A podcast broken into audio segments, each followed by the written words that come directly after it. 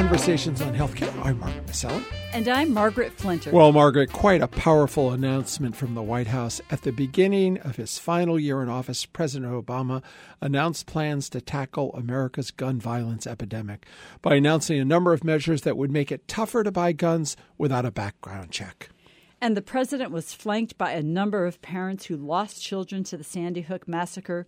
It was a powerful testament to the scope of gun violence in this country and the tragic toll it takes roughly 33,000 Americans killed by guns every year. And as the president said, we can no longer accept this as the status quo. It's such a serious public health crisis, Margaret. Statistics show that when guns are present in the home, the likelihood of injury or death goes up significantly. For instance, in domestic violence situations, people are 12 times more likely to be killed if there's a gun in the home. It debunks the notion of keeping a gun for protection. In fact, the data shows quite the opposite.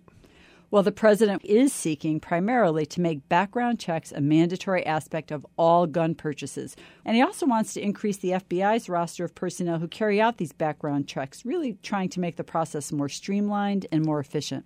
And he also calls on gun manufacturers to be more inventive in designing better safety features on guns. Many of the nation's gun deaths are actually accidental, and all too often these gun incidents involve children.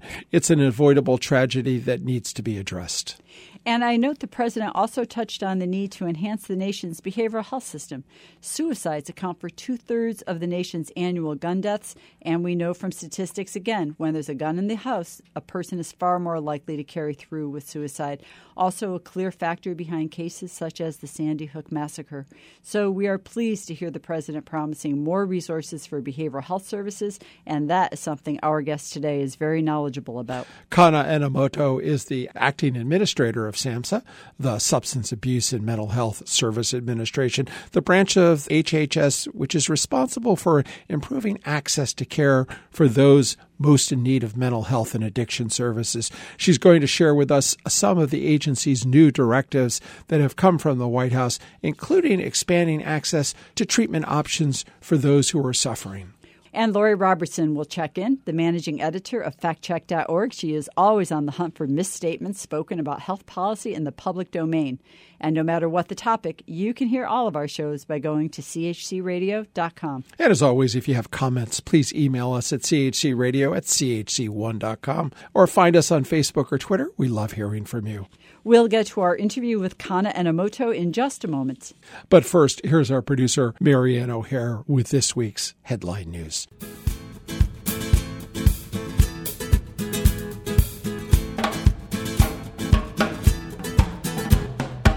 I'm Marianne O'Hare with these healthcare headlines. The president's proposal to increase restrictions on gun purchases to those who can pass a background check has drawn, as expected, ire from gun rights supporters.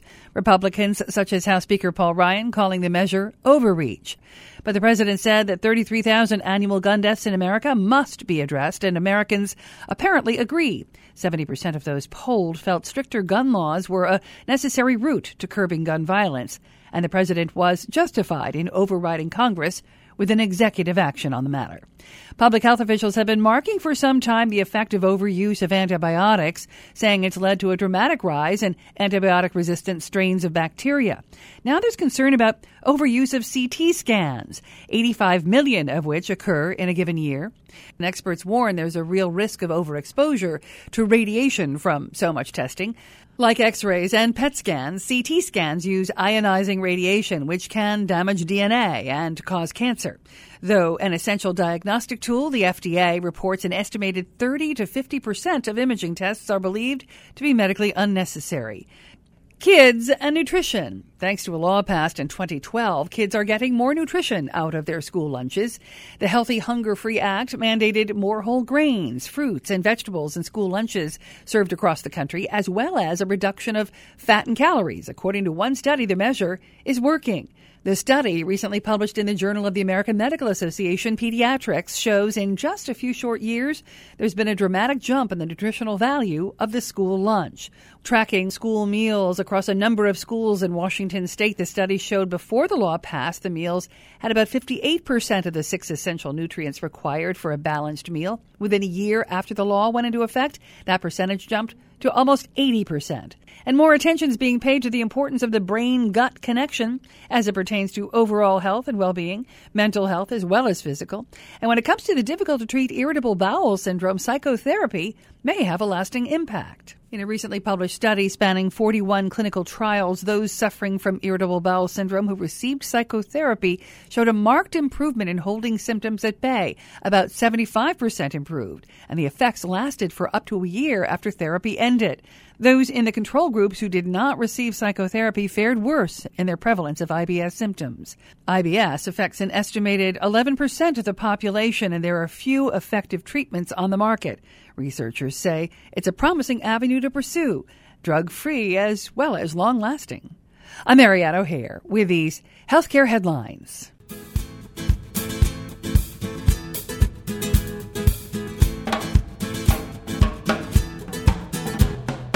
Uh, we're speaking today with Kana Enomoto, Acting Administrator of the Substance Abuse and Mental Health Service Administration, an agency within the Department of Health and Human Services which seeks to advance the behavioral health of the nation. Previously, Ms. Enomoto served as both Deputy Administrator as well as the Director of the Office of Policy, Planning, and Innovation at SAMHSA. She has served as Senior Advisor to three previous SAMHSA administrators and began her career there in 1998 as a Presidential Management Fellow. She earned her master's in clinical psychology from UCLA and is a graduate of the Senior Managers in Government program at Harvard's Kennedy School. Administrator Enomoto, welcome to Conversation on Healthcare. Thank you so much, Mark and Margaret. You know, I don't know if Americans realize how large the mental health needs of this country are. But it's it's estimated that one in four Americans will experience some form of mental illness, and most of whom uh, receive little or no care. But SAMHSA has really played a key role in addressing mental health and addiction issues at the national level. And, and you're not alone in this. And I wonder if you could talk to our listeners about the role SAMHSA is playing in this uh, arena and how your mission relates to the activities of HHS, CDC, and how SAMHSA is focused on helping to fill the mental health gap in the American healthcare system. Sure. So SAMHSA is an operating division of the Department of Health and Human Services. So we are a sister agency to CDC, FDA, NIH, um, and we work across the department to help lead on behavioral health issues. And so the Secretary has tasked us with making sure that all of HHS's investments in this area are aligned and focused on providing impact for the American people. SAMHSA in particular, uh, we're a relatively small agency, $3.6 billion, block grants being the primary source of investment. But SAMHSA has a number of roles that people don't know about. Uh, we provide leadership and voice on behavioral health issues, both within the Department of HHS, across the administration, working closely with DoD, VA, justice, education, and so on, but also for the nation with our position pieces and our analyses and data. So we do a lot of surveillance. We um, fund the largest uh, household survey uh, in the country, and it's on mm-hmm. drug use and health. And um, and we do a, a, great deal of other data work through our statistical unit. Uh, we support public awareness uh, activities to pro- support prevention, treatment, and recovery. With the, right now a great campaign uh, that you'll see in bus stations and airports and all over called Talk They Hear You uh, which is encouraging parents to talk to their children about underage drinking because we know that parents mm-hmm. make the biggest difference in, in their kids' lives.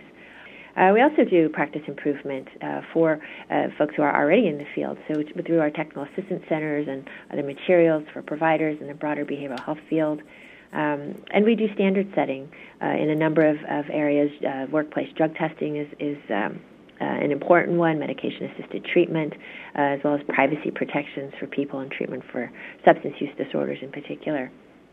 As a central point of coordination and leadership, uh, we're really thrilled that the nation is showing so much interest in these issues as we're as we're trying to get the latest research and evidence from NIH into the field and collaborating with CDC to get it to be common uh, public health practice or to leverage all of the investments that they're making in in public health, for example, on suicide or uh, looking at opioid misuse and overdose.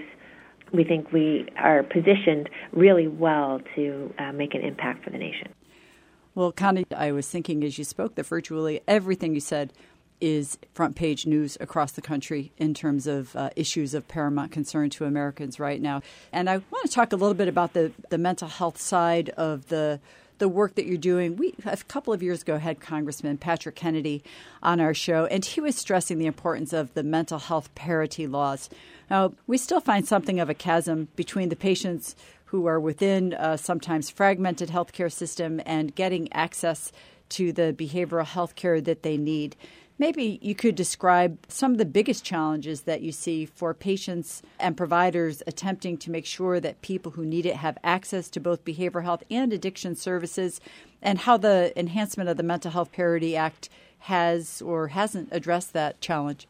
That's such a good point, Margaret. Right under ACA and Mental Health Parity and Addictions Equity Act, uh, about 62 million people have increased access or coverage at parity to insurance coverage for behavioral health services. So we're thrilled at that potential, but you're absolutely right. It is potential, and we have to make sure insurers and purchasers have the facts um, so they know what parity really means uh, for them.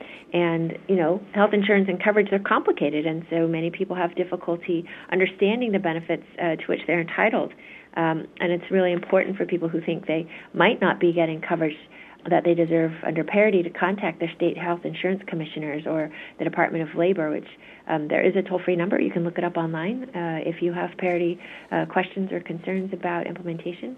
They're also on the SAMHSA website. Uh, for us at SAMHSA, we've been very, very invested in parity implementation and doing everything we can to make sure that that's happening. Uh, we've met with stakeholders pretty recently from outside organizations as well as other federal agencies to get feedback on what needs to get done, what the gaps are, and we're continually engaging with our stakeholders to look for opportunities to support implementation of parity protections. We know that um, in some states, uh, states attorney generals and insurance commissioners are getting together to have these conversations because it is largely uh, going to be a state issue at the at the point of enforcement. But clearly, to the degree we can facilitate people having the right information up front, uh, we want to do that. You know, Kana, I want to uh, talk a little bit about the the budget, and I know uh, the president and the secretary have uh, have great faith in SAMHSA and certainly uh, have uh, wanted to give additional resources. I don't know how you ended up in the the final budget reconciliation, but I think our, our listeners would be interested in that. And then, you know, there are four key areas that your organization is addressing uh, strengthening the crisis system, combating opioid abuse and overprescribing, building a stronger behavioral health workforce, and increased attention uh, on tribal health issues. So, uh, could you start off uh, talking about this uh, first initiative, strengthening the uh, crisis system, and the initiatives that SAMHSA has underway? Well, I have to tell you, we are plus $160 million uh, last time that I checked for the Ye- omnibus. Yeehaw. That's great.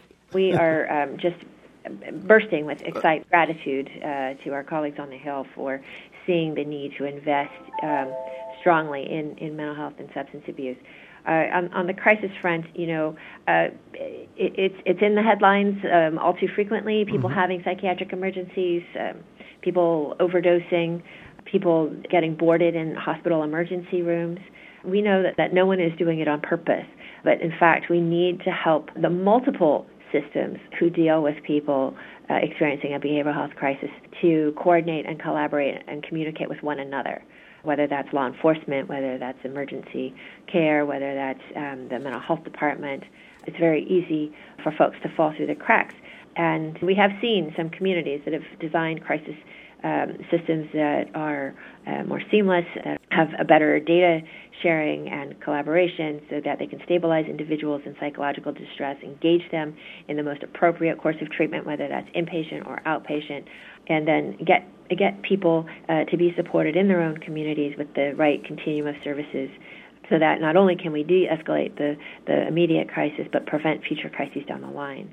Well, Kana, let me uh, take a look then at the, the next issue the issue of opioid addiction. We had Dr. Tom Frieden of the CDC uh, on the show not long ago, and he spelled it out 250 million opioid prescriptions prescribed by medical professionals in the past decade alone, 150,000 deaths from overdoses. And we have so many initiatives now, from Narcan to expanding prescribers of medicated medication assisted therapy to stronger monitoring of both patients and prescribers. Maybe you could just tell us everything in a nutshell that you're doing to target the issue of opioid addiction and overdoses at SAMHSA. Well, so FY 2016 budget has great news for us. We already have, I think, 12 states with targeted capacity expansion for prescription drug overdose and addiction treatment. We are going to be adding to that list of states this year with trying to get funds to the states with the highest rates of inpatient admissions and overdose. Uh, we're also seeing money being added to the block grants, and SAMHSA has sent out Dear Commissioner letters or Dear SSA letters to let folks know that they can use their funds for medication assisted treatment, for example. We also have new money for naloxone distribution mm-hmm. and uh, public education for first responders, um, as well as, uh, and we're very thrilled to see this, a strategic prevention framework, RX, we call it, to increase awareness of uh, the potential for opioid misuse, abuse, and dependence. So we're trying to tackle this issue at every point of the continuum, both from all the way from you know primary prevention to recovery supports, uh, overdose um, fatality prevention. So I think it is a sign of both the administration and the Congress coming mm-hmm. together that this is a huge issue. More people dying from this than from um, diabetes, for example. Um, you, know, this is a big, big, big issue, and uh, I think aware Americans are really waking up mm-hmm. to it, and and um, SAMHSA is part of the Secretary's opioid initiative. We're speaking today with Kana Enomoto, acting administrator of the Substance Abuse and Mental Health Service Administration, which seeks to advance the behavioral health of the nation. Ms. Enomoto served as both deputy administrator as well as the director of the Office of Policy, Planning, and Innovation at SAMHSA as well. And you know, innovation has been uh, something that we've tried to highlight here on the show. We've had Farzad uh, Mostashari and Bryan Sivak and, and others talking about the work that they're doing and the transformations that are going on. And you served uh, in the innovation role at SAMHSA. And uh, maybe uh, talk to our listeners about the kinds of innovation in care delivery and treatment options that you see on the horizon what might facilitate uh, the quest to deliver more efficient, effective, and elegant healthcare to those in need? And, and how are the newer therapies supported by telehealth helping to achieve better outcomes? And maybe tell us uh, about some promising innovations in, in behavioral health delivery you see emerging. Well, I think there's stuff that you guys are doing at CHC, which are, are really on the cutting edge. Uh, one of the things that we're excited at, about are, are sort of these collaborative practice models.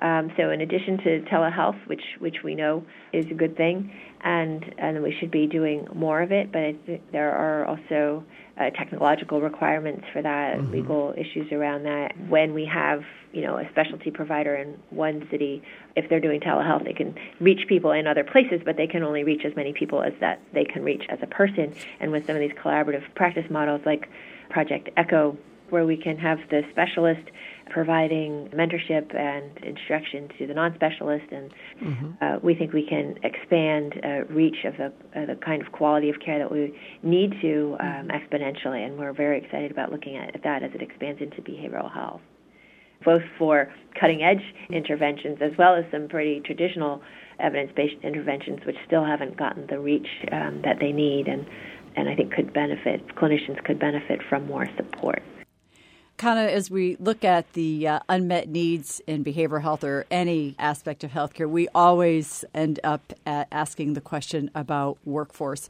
Uh, who are the people that will help provide uh, these services? What kind of training do they need?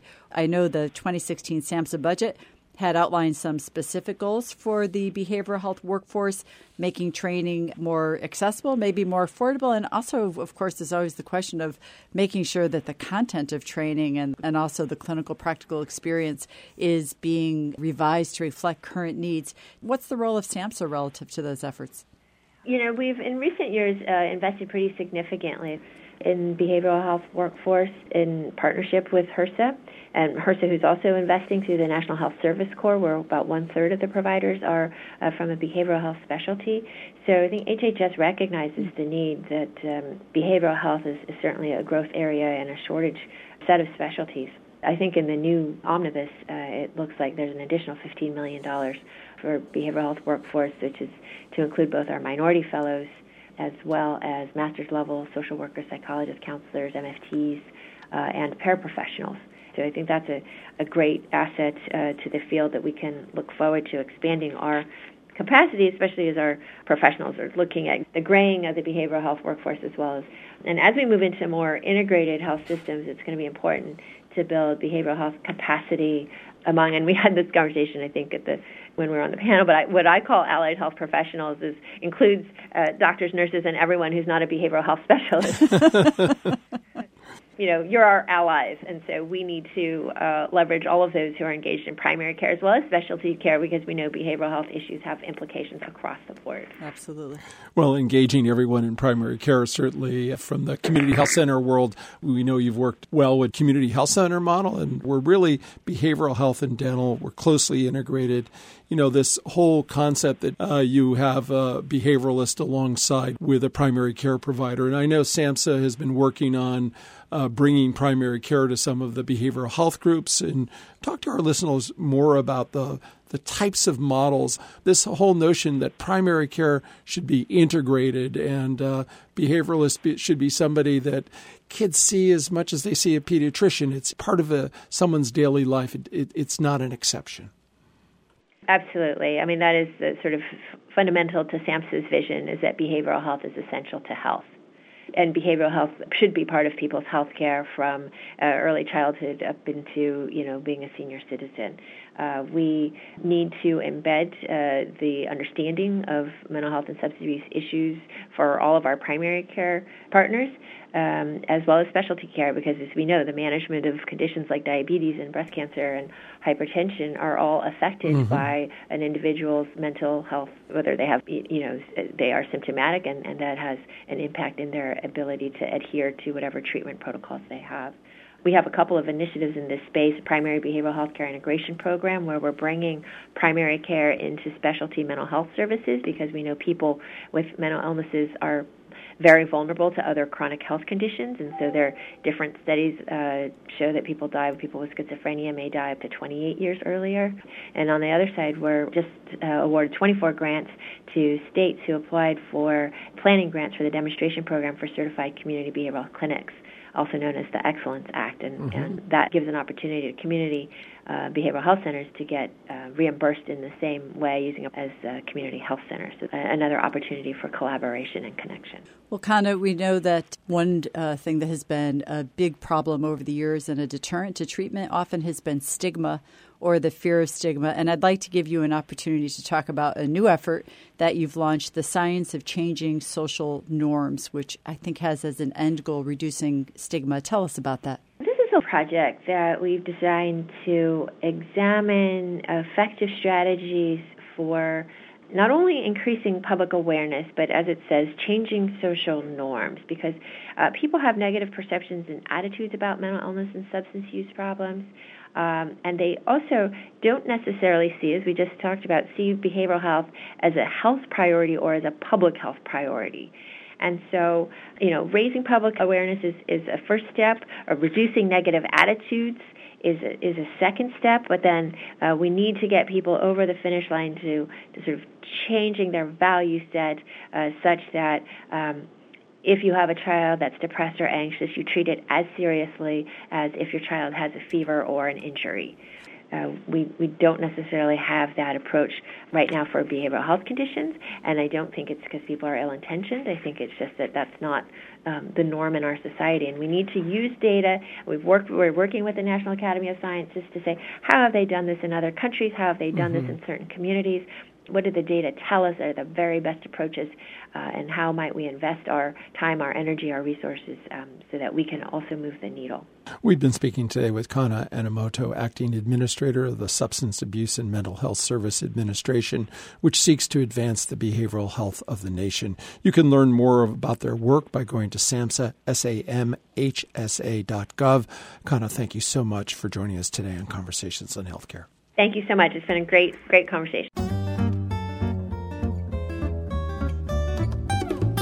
Conversations on Healthcare, we want our audience to be truly in the know when it comes to the facts about healthcare reform and policy. Lori Robertson is an award winning journalist and managing editor of FactCheck.org, a nonpartisan, nonprofit consumer advocate for voters that aim to reduce the level of deception in U.S. politics. Lori, what have you got for us this week? Have drug prices doubled in the last seven years? That's what a Hillary Clinton TV ad airing in Iowa claims. But a report provided by her campaign says brand name drug prices on average have more than doubled, not all drug prices. And more than 80% of filled prescriptions are generic. Those prices have declined 62%, the same report says.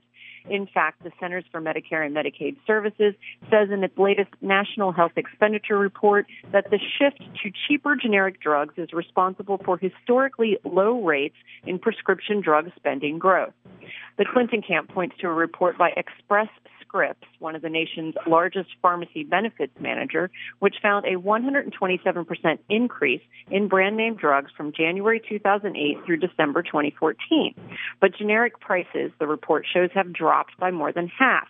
The report doesn't give a figure for how much overall drug prices have changed, and a spokeswoman told us that the organization doesn't have such a figure. We also consulted Glen T. Schumock with the University of Illinois at Chicago, who has written extensively about drug costs. He too knew of no data that could conclusively answer the question of how much consumer drug prices have increased. He also noted that even when individual drug prices rise, consumers don't necessarily pay that price because most have insurance insurance with set copays or cost sharing. The Clinton ad mentions specific conditions including heart disease, asthma, and diabetes. The Express Scripts report does have data on drugs used to treat those conditions. It shows year over year price increases for the top 10 traditional therapy classes that combine both generic and brand name drugs. Diabetes was the only one that saw a price increase in 2014, an increase of 18%, while drug costs for asthma declined 14.9% and those for heart disease declined 12.6%.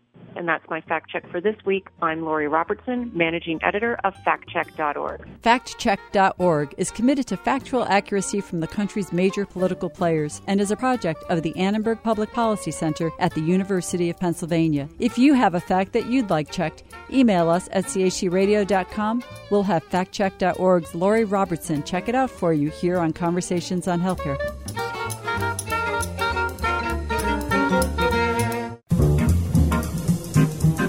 Each week, Conversations highlights a bright idea about how to make wellness a part of our communities and everyday lives. For all the people in the world without limbs, acquiring prosthetics can be costly and out of reach.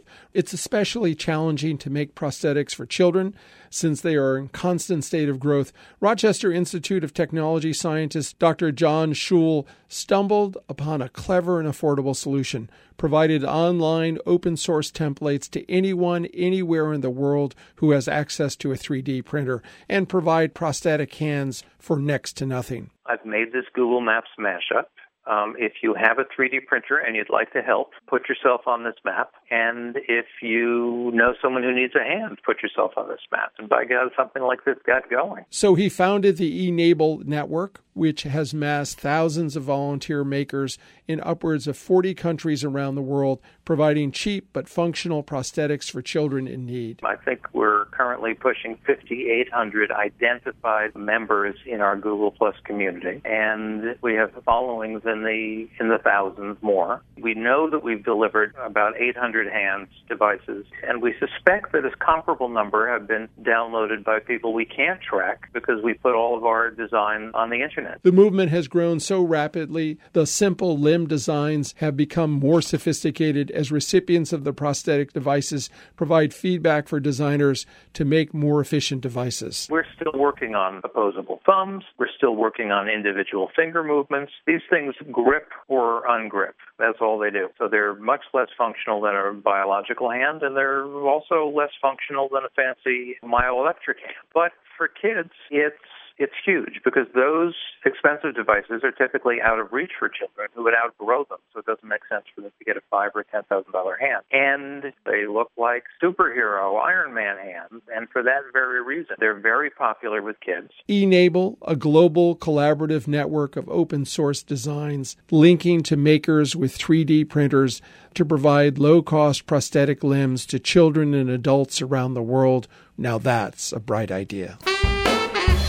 This is Conversations on Healthcare. I'm Margaret Flinter. And I'm Mark Masselli. Peace and health. Conversations on Healthcare broadcast from the campus of WESU at Wesleyan University, streaming live at WESUFM.org and brought to you by the Community Health Center.